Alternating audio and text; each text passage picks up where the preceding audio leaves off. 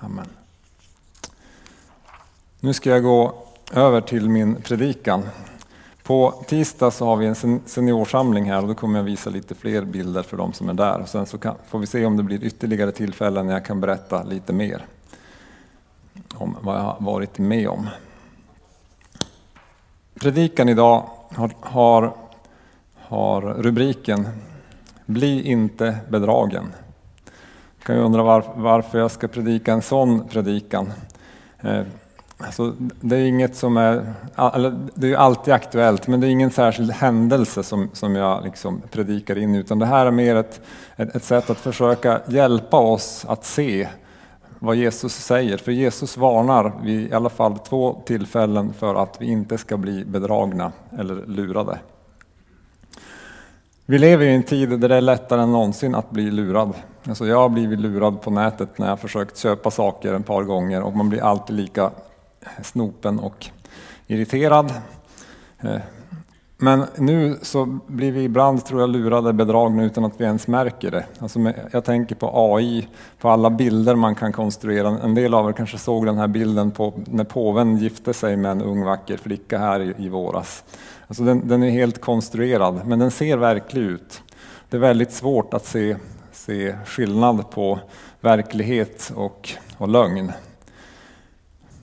Allt informationsflöde som vi får om det då handlar om eh, för, förbannade buljongtärningar eller, eller andra saker så, så behöver vi liksom kunna skilja på, på vad som är sant och vad som är falskt. Och det är svårare än någonsin för det här blandas ihop på lite olika sätt. Eh, AI, ryska nättroll och annat som rör till det för oss. Alltså, tekniken finns tydligen redan att, att alltså en artificiell, artificiell in, intelligens skulle kunna skriva en predikan, förstås. Det finns, det har vi sett och läst. Men, men också på den nivån att de skulle kunna använda min röst med min dialekt och publicera det som en ljudfil så att det låter som att det är jag som predikar den fast jag aldrig ens har predikat den. Så den tekniken finns och det här kommer att röra till det för oss både politiskt och eh, andligt skapa förvirring framöver. Så jag tror att de här orden är viktigare än någonsin för oss att förstå vad är rätt, vad är sant och vad är falskt. Sen så har vi då eh, det vi alla berörs av, det är eh, alltså Youtube, predikningar, undervisning, poddar som kliar oss i öronen och influencers på olika sätt som, som försöker, vill påverka oss och eh, algoritmerna på nätet, alltså de som räknar ut, om jag, om jag klickar like på en sak så tänker den här datorn att jag gillar det här förstås och då skickar den mer av samma. Och så uppstår en del kallar för filterbubblor, att jag utsätts bara för mer av samma utan att utsättas för andra tankar. Och där jag inte blir utmanad av andra röster. Paulus skriver i Andra Timoteus det ska komma en tid då människor inte längre står ut med den sunda läran utan samlar åt sig mängder av lärare efter sina egna begär så som det kliar i deras öron att få höra. Så det här är ju grunden för att konspirationsteorier får fäste.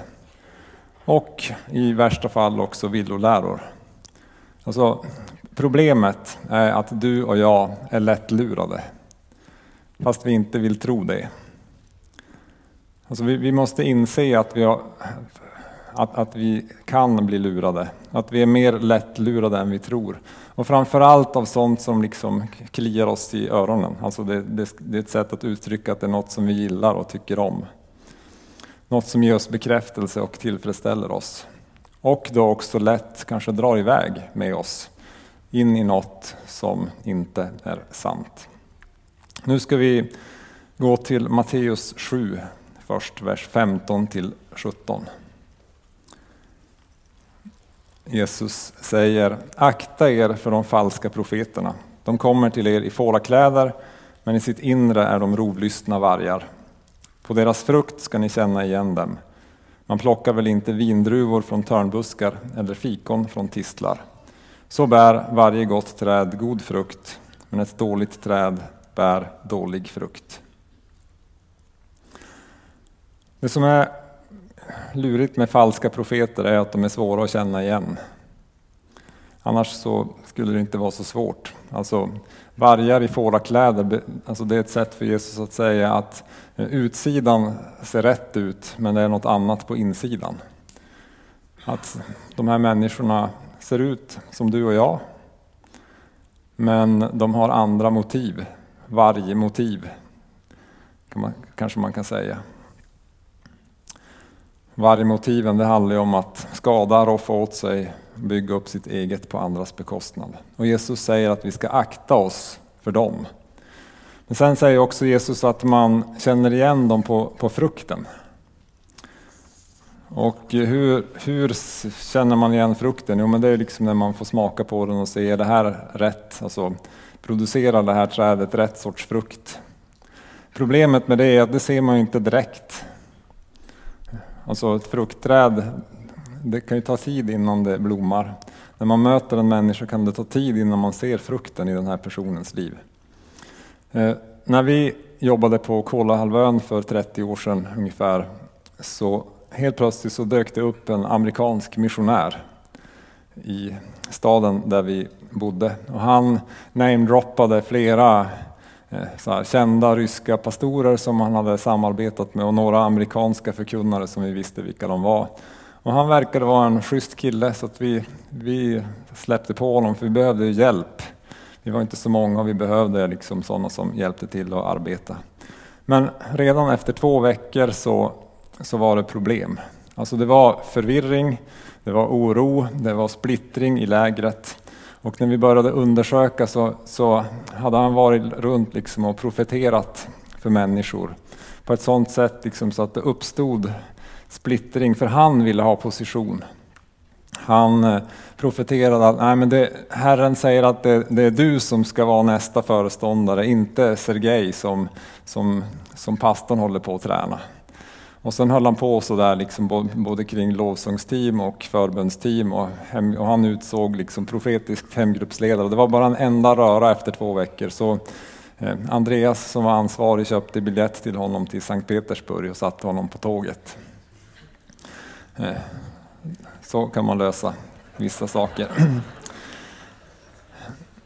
Med det sagt så, ja, men vi för, som, som pastorer och församlingsledning så försöker vi ha lite koll på vem som profeterar och eh, vem som ber för människor här i kyrkan. Så vi har inget så här stort kontrollsystem, men vi försöker ändå förstå lite grann vad som händer. Som ett beskydd både för förebedjare men också för, för församlingen.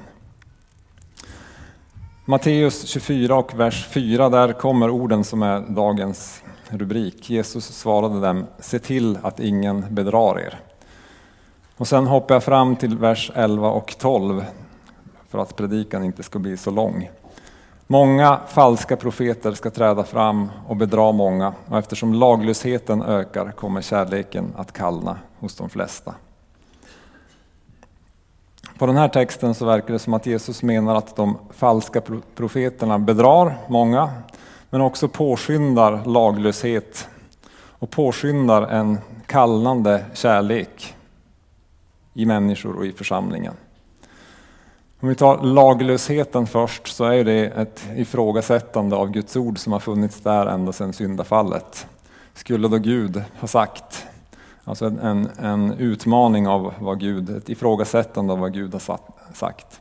Men, men det blir, kan, också vara ett ifrågasättande av ledare, ifrågasättande av vad församlingen står för och undervisar. Och ofta på ett manipulativt sätt, ungefär som den här missionären på Kolhalvön som dök upp från ingenstans. Ett manipulativt beteende som leder till att vi ifrågasätter och kanske lämnar eh, det som är rätt och riktigt. Kallnande kärlek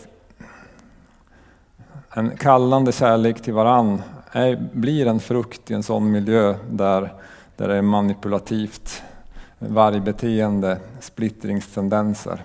För att det skiljer oss från varann. Det liksom slår in kilar i kärleken, kilar i gemenskapen, kilar i, i församlingen. Eh, en sanning som jag jag tänker det är viktigt att se att de flesta falska profeter vet inte att de är det. Det behöver vi också förstå. Alltså det, är ju, det finns en del som avsiktligt manipulerar andra människor. Men, men de flesta vet ju inte att de, att de rör till det utan man, man har bara hamnat där av olika, olika anledningar. Men sen här vill jag komma in på något som jag tänker, jag var inne på det här med Youtube och influencers och så här. Och jag tänker att även profeter som i sitt sammanhang inte är falska kan bli falska profeter i mitt liv. Om de drar mig iväg från gemenskapen. Om de drar mig iväg från församlingen, om de drar mig iväg från det vi står för och undervisar. De kan vara rätt i sin kultur, i sin församling, men, men kan dra mig bort ifrån gemenskapen, ifrån den, det, det liv som vi har tillsammans. Och sen börjar kärleken kallna. Och det kan ju vara olika såna, några ämnen som, som jag har stött på som har skapat det här i människor som jag känner handlar om alltså, synen på kvinnligt ledarskap, synen på Israel, vissa karismatiska uttryck och liknande sådana saker som kan dra isär oss och göra att kärleken kallnar. En, för er som är musiker så, så är ju, alltså att spela falskt eh, är inte så populärt, eller hur? Man, man ska ju spela i, liksom, i samma tonart. Så. Men om nu Maria som spelar piano och Emil som spelar bas här, de spelar i samma tonart idag, det är vi jätteglada för. Så, men, men, det skulle ju kunna vara så att Maria hon vill absolut spela i, i F-dur, så här att det klingar bra på piano. Men, men Emil han, han hävdar stenhårt fiss. Så här. Okej, okay. och, och det, den diskussionen kan man ju behöva ha så här, men när man ska spela så behöver man ju ändå bestämma sig. Vi är väldigt glada att ni liksom valde att spela i samma tonart här idag. För att, att liksom om basisten spelar Fiss när alla andra spelar F så blir det inte bra. Och då kallnar kärleken snabbt i församlingen. till, till Emil till exempel. Så försök inte med, med det. Alltså, det här är en väldigt enkel och, och rolig bild, men, men, ibland så uppstår den här dissonansen när vi kommer in med saker som, ja, men som kanske är rätt i Amerika eller Nigeria eller eh, Asien någonstans. Men, men så, så, kommer det in i våran församlingsmiljö och då kan man ju behöva samtala om det och prata om det och liksom, ha en, en bra god dialog kring det. Men, men om, om man liksom fortsätter att hävda FIS när vi spelar i F så blir det, blir det besvärligt med tiden. Och då kan det liksom bli en, en falskhet i, så, som kommer in. I vers 24 så skriver, eller säger Jesus, falska messiasgestalter och falska profeter ska träda fram och göra stora tecken och under för att om möjligt bedra även de utvalda. Jag ska inte gå in så djupt i det här, men vi som är karismatiker löper lite större risk, för vi tenderar att bedöma styrkan i människors andliga gåvor över personens integritet. Så vi kan tänka att ja, men han bad för mig och profeterade in i mitt liv, eller jag blev helad på, på den här personens gudstjänst. Och det, tycker att det var mitt i prick. Men det, det, är ett slött verktyg för att bedöma om något är sant eller falskt. Och det är ju Knutby en påminnelse till oss om, även i Sverige. Jag ska ta en del till här från andra Petrus brev kapitel 2 och från vers 1 och framåt. Men det fanns också falska profeter bland folket, liksom det även bland er kommer att finnas falska lärare som smyger in förödande irrläror. De ska förneka den Herre som har friköpt dem och dra plötsligt fördärv över sig. Många ska följa dem i deras lössläppthet och för deras skull kommer sanningens väg att bli hånad. I sin girighet kommer de att utnyttja er med hjälp av falska argument, men domen över dem är verksam sedan länge och deras undergång sover inte. Här pratar Petrus om falska lärare som leder människor in i lössläppthet. Så laglöshet talade Jesus om, Petrus talar om lössläppthet. Och att det är ett, liksom ett falskt evangelium. Och det här är lockande för oss. För att det, det, det liksom lockar oss på en väg som är enklare. Alltså, tänk om jag kunde slippa bära mitt kors. Tänk om jag slapp leva som en efterföljare till Jesus. Om jag kunde använda mina pengar och min sexualitet på det själv som jag själv vill. Och ändå få Guds välsignelse. Så då kunde jag ju leva precis som jag själv ville. I Centralafrikanska republiken så upptäckte de efter ganska många år att synen på vad som är synd skilde sig rätt mycket från vad, hur, hur vi ser på synd. Alltså, det, det de först, insåg i, i den här kulturen är att synd uppstår bara när någon annan ser vad jag har gjort.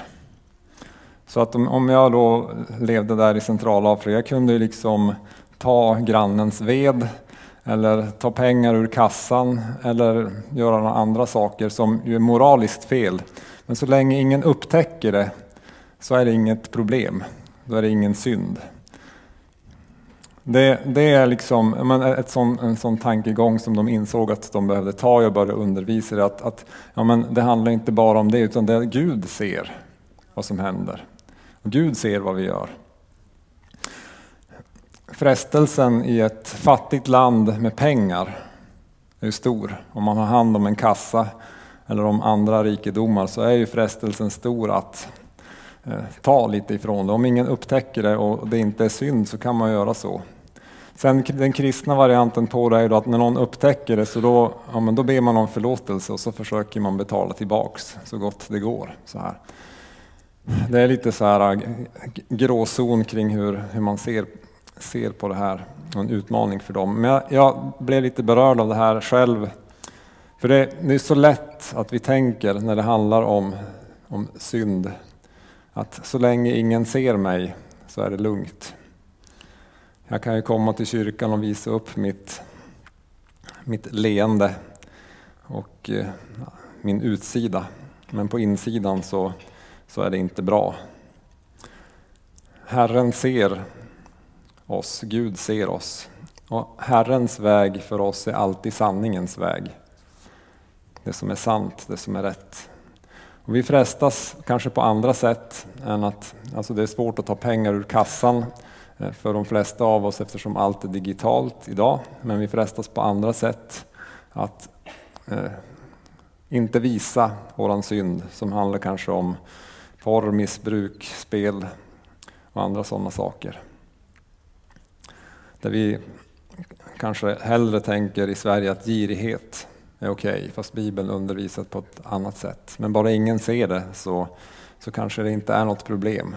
Och så riskerar vi alla att bli falska lärare för oss själva när vi själva tjänar på det.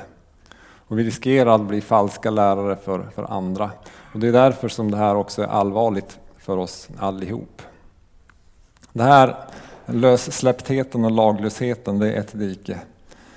Vi möter det ofta genom att kantra ner i andra diket som handlar om, om, om eh, laggärningar.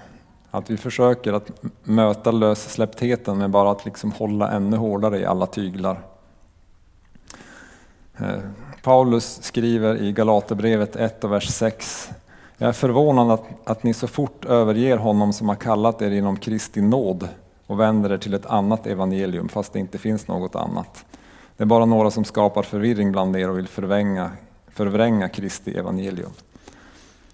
Kontexten i Galaterbrevet handlar om att Alltså behöver kristna omskäras på judiskt sätt eller inte? Och då har det kommit in människor som förkunnar att de måste omskäras för att hålla lagen, för att kunna kalla sig kristna. Och det här går Paulus emot och säger att det är ett annat evangelium. evangelium. Det här yttrar sig hos oss, liksom att vi gärna, liksom, för att liksom möta laglösheten så, så kommer vi med lagen istället. Du skall icke, du får inte, du ska inte, jag ska inte. När jag var barn så var det liksom bio, fotboll och alkohol som var de tre största synderna som, som man varnade för. Eh, vi kan se nu efter ja, 50 år ungefär att ja, men delar av det var kulturellt betingat. Så här. Idag kanske det är andra saker som handlar om du ska inte förstöra miljön eller du ska inte, ja vad har vi för något? Eh, för laggärningar som vi alla tycker att vi ska hålla oss till. Och sen så, så blir det vårt beteende, våra gärningar som ska rädda oss. Där vi själva måste ta, ta tag i det här med synden i våra liv. Det här som vi har dolt behöver vi på något vis själva dela med för att kunna våga eh, möta andra människor. Men det är inte heller evangeliet, utan evangeliet är ju eh, nåd och sanning. Att Gud ser. Jesus ser dig. Jesus vet vad, du har gjort. Jesus vet vad jag har gjort. Men han, han är också där med Guds nåd. Han förlåter synder. Och vi kan få ta emot förlåtelsen och rättfärdigheten genom att vi tror på vad han har gjort för oss. Det är evangeliet som kan ta oss ut ur, både rädda oss från syndens makt men också rädda oss från, från diket med, med laggärningar. Låt ingen bedra er och låt framförallt inte synden bedra dig. Se upp lite med, med vad du lyssnar på och vad som händer i ditt hjärta. Alltså det är inget fel att lyssna på poddar eller Youtube och så, det gör jag också. Eh, men, men se upp vad som händer i ditt hjärta när du lyssnar på det här. Hur undviker man att bli bedragen? Alltså hur, hur håller vi oss på den här trygga platsen mitt på vägen, där Jesus är vägen, sanningen och livet? Jag tror att det handlar om uppmärksamhet och urskiljning framför allt. Eh, förr i världen när det fanns eh, pengar i Sverige, alltså papperspengar, Eh, så lärde man bank och postpersonal att skilja på falska sedlar genom att verkligen bli duktig på att känna igen originalen. Alltså man, man känner på en riktig sedel och har tittat på den tillräckligt mycket så när det kommer en falsk på ett lite annat papper så känner man det och ser att det är något som är annorlunda. Vi behöver hålla oss till Guds ord. Och jag tror att vi behöver göra det tillsammans eftersom vi alla riskerar att liksom hamna i det som är falskt. då menar jag inte att, man, att det bara är lögn allting utan det som kanske spelar en annan tonart börjar spela andra tonarter i våra hjärtan som, som gör att kärleken kallnar.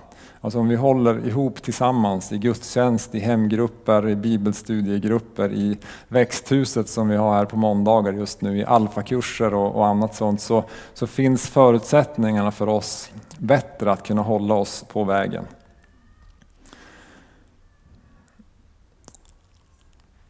Evangeliets väg är smal. Och det finns diken på båda sidor. Och vi behöver hålla oss på mitten. Vi behöver hålla oss nära Jesus, för Jesus är mitt på den här vägen. Han är vägen, han är sanningen, han är livet. Och Jesus vill leda oss på den vägen. Det är därför han också varnar oss för, för det som är falskt, som kan leda oss vilse. Efter att ha åkt på afrikanska vägar så i två veckor så, så inser jag liksom att vi, vi har kanske felaktig bild av vad väg är i, i Jesus språkbruk. Så här. När jag tänker väg, då tänker man i Sverige liksom, ja men det är E4, det är liksom brett och slätt. Så, här. så kommer man till Afrika så är liksom huvudvägen mellan några av de större städerna är ju knappt framkomlig. Alltså snittfart 25 kilometer i timmen. Eh, lerpölar, raviner, stockar, djungelsnår, koflockar, eh, eh, sand, vatten. Det finns liksom hur många möjligheter som helst att fastna, skada sig och köra fast. Så det är en bättre bild av vårt liv. Men med Jesus så är ändå vägen framkomlig. För han leder oss på den rätta vägen för sitt namns skull. Och han vill leda dig och mig på den rätta vägen för sitt namns skull. Så låt oss tillsammans följa Jesus, följa hans ord och göra det tillsammans på sanningens och livets väg. Amen. Herre, jag ber nu att det här bibelordet, de bibelord som jag har läst ska få beröra våra hjärtan. Herre, jag ber för mina vänner som känner att ja, men det här har kommit in något som, som har skadat min kärlek till andra eller något som håller på att leda mig på, på avvägar. Be att du helige Ande ska peka på det och lyfta fram det idag. Jesus, jag ber också för dem som, som lever med medvetenhet om synd som ingen annan vet om. Jesus, jag ber om frimodighet idag att kunna bekänna det för en förebedjare eller själavårdare. Ber också för oss alla att du ska hjälpa oss att gå på, på din väg, följa dig med våra liv i sanningen. I Jesu namn. Amen.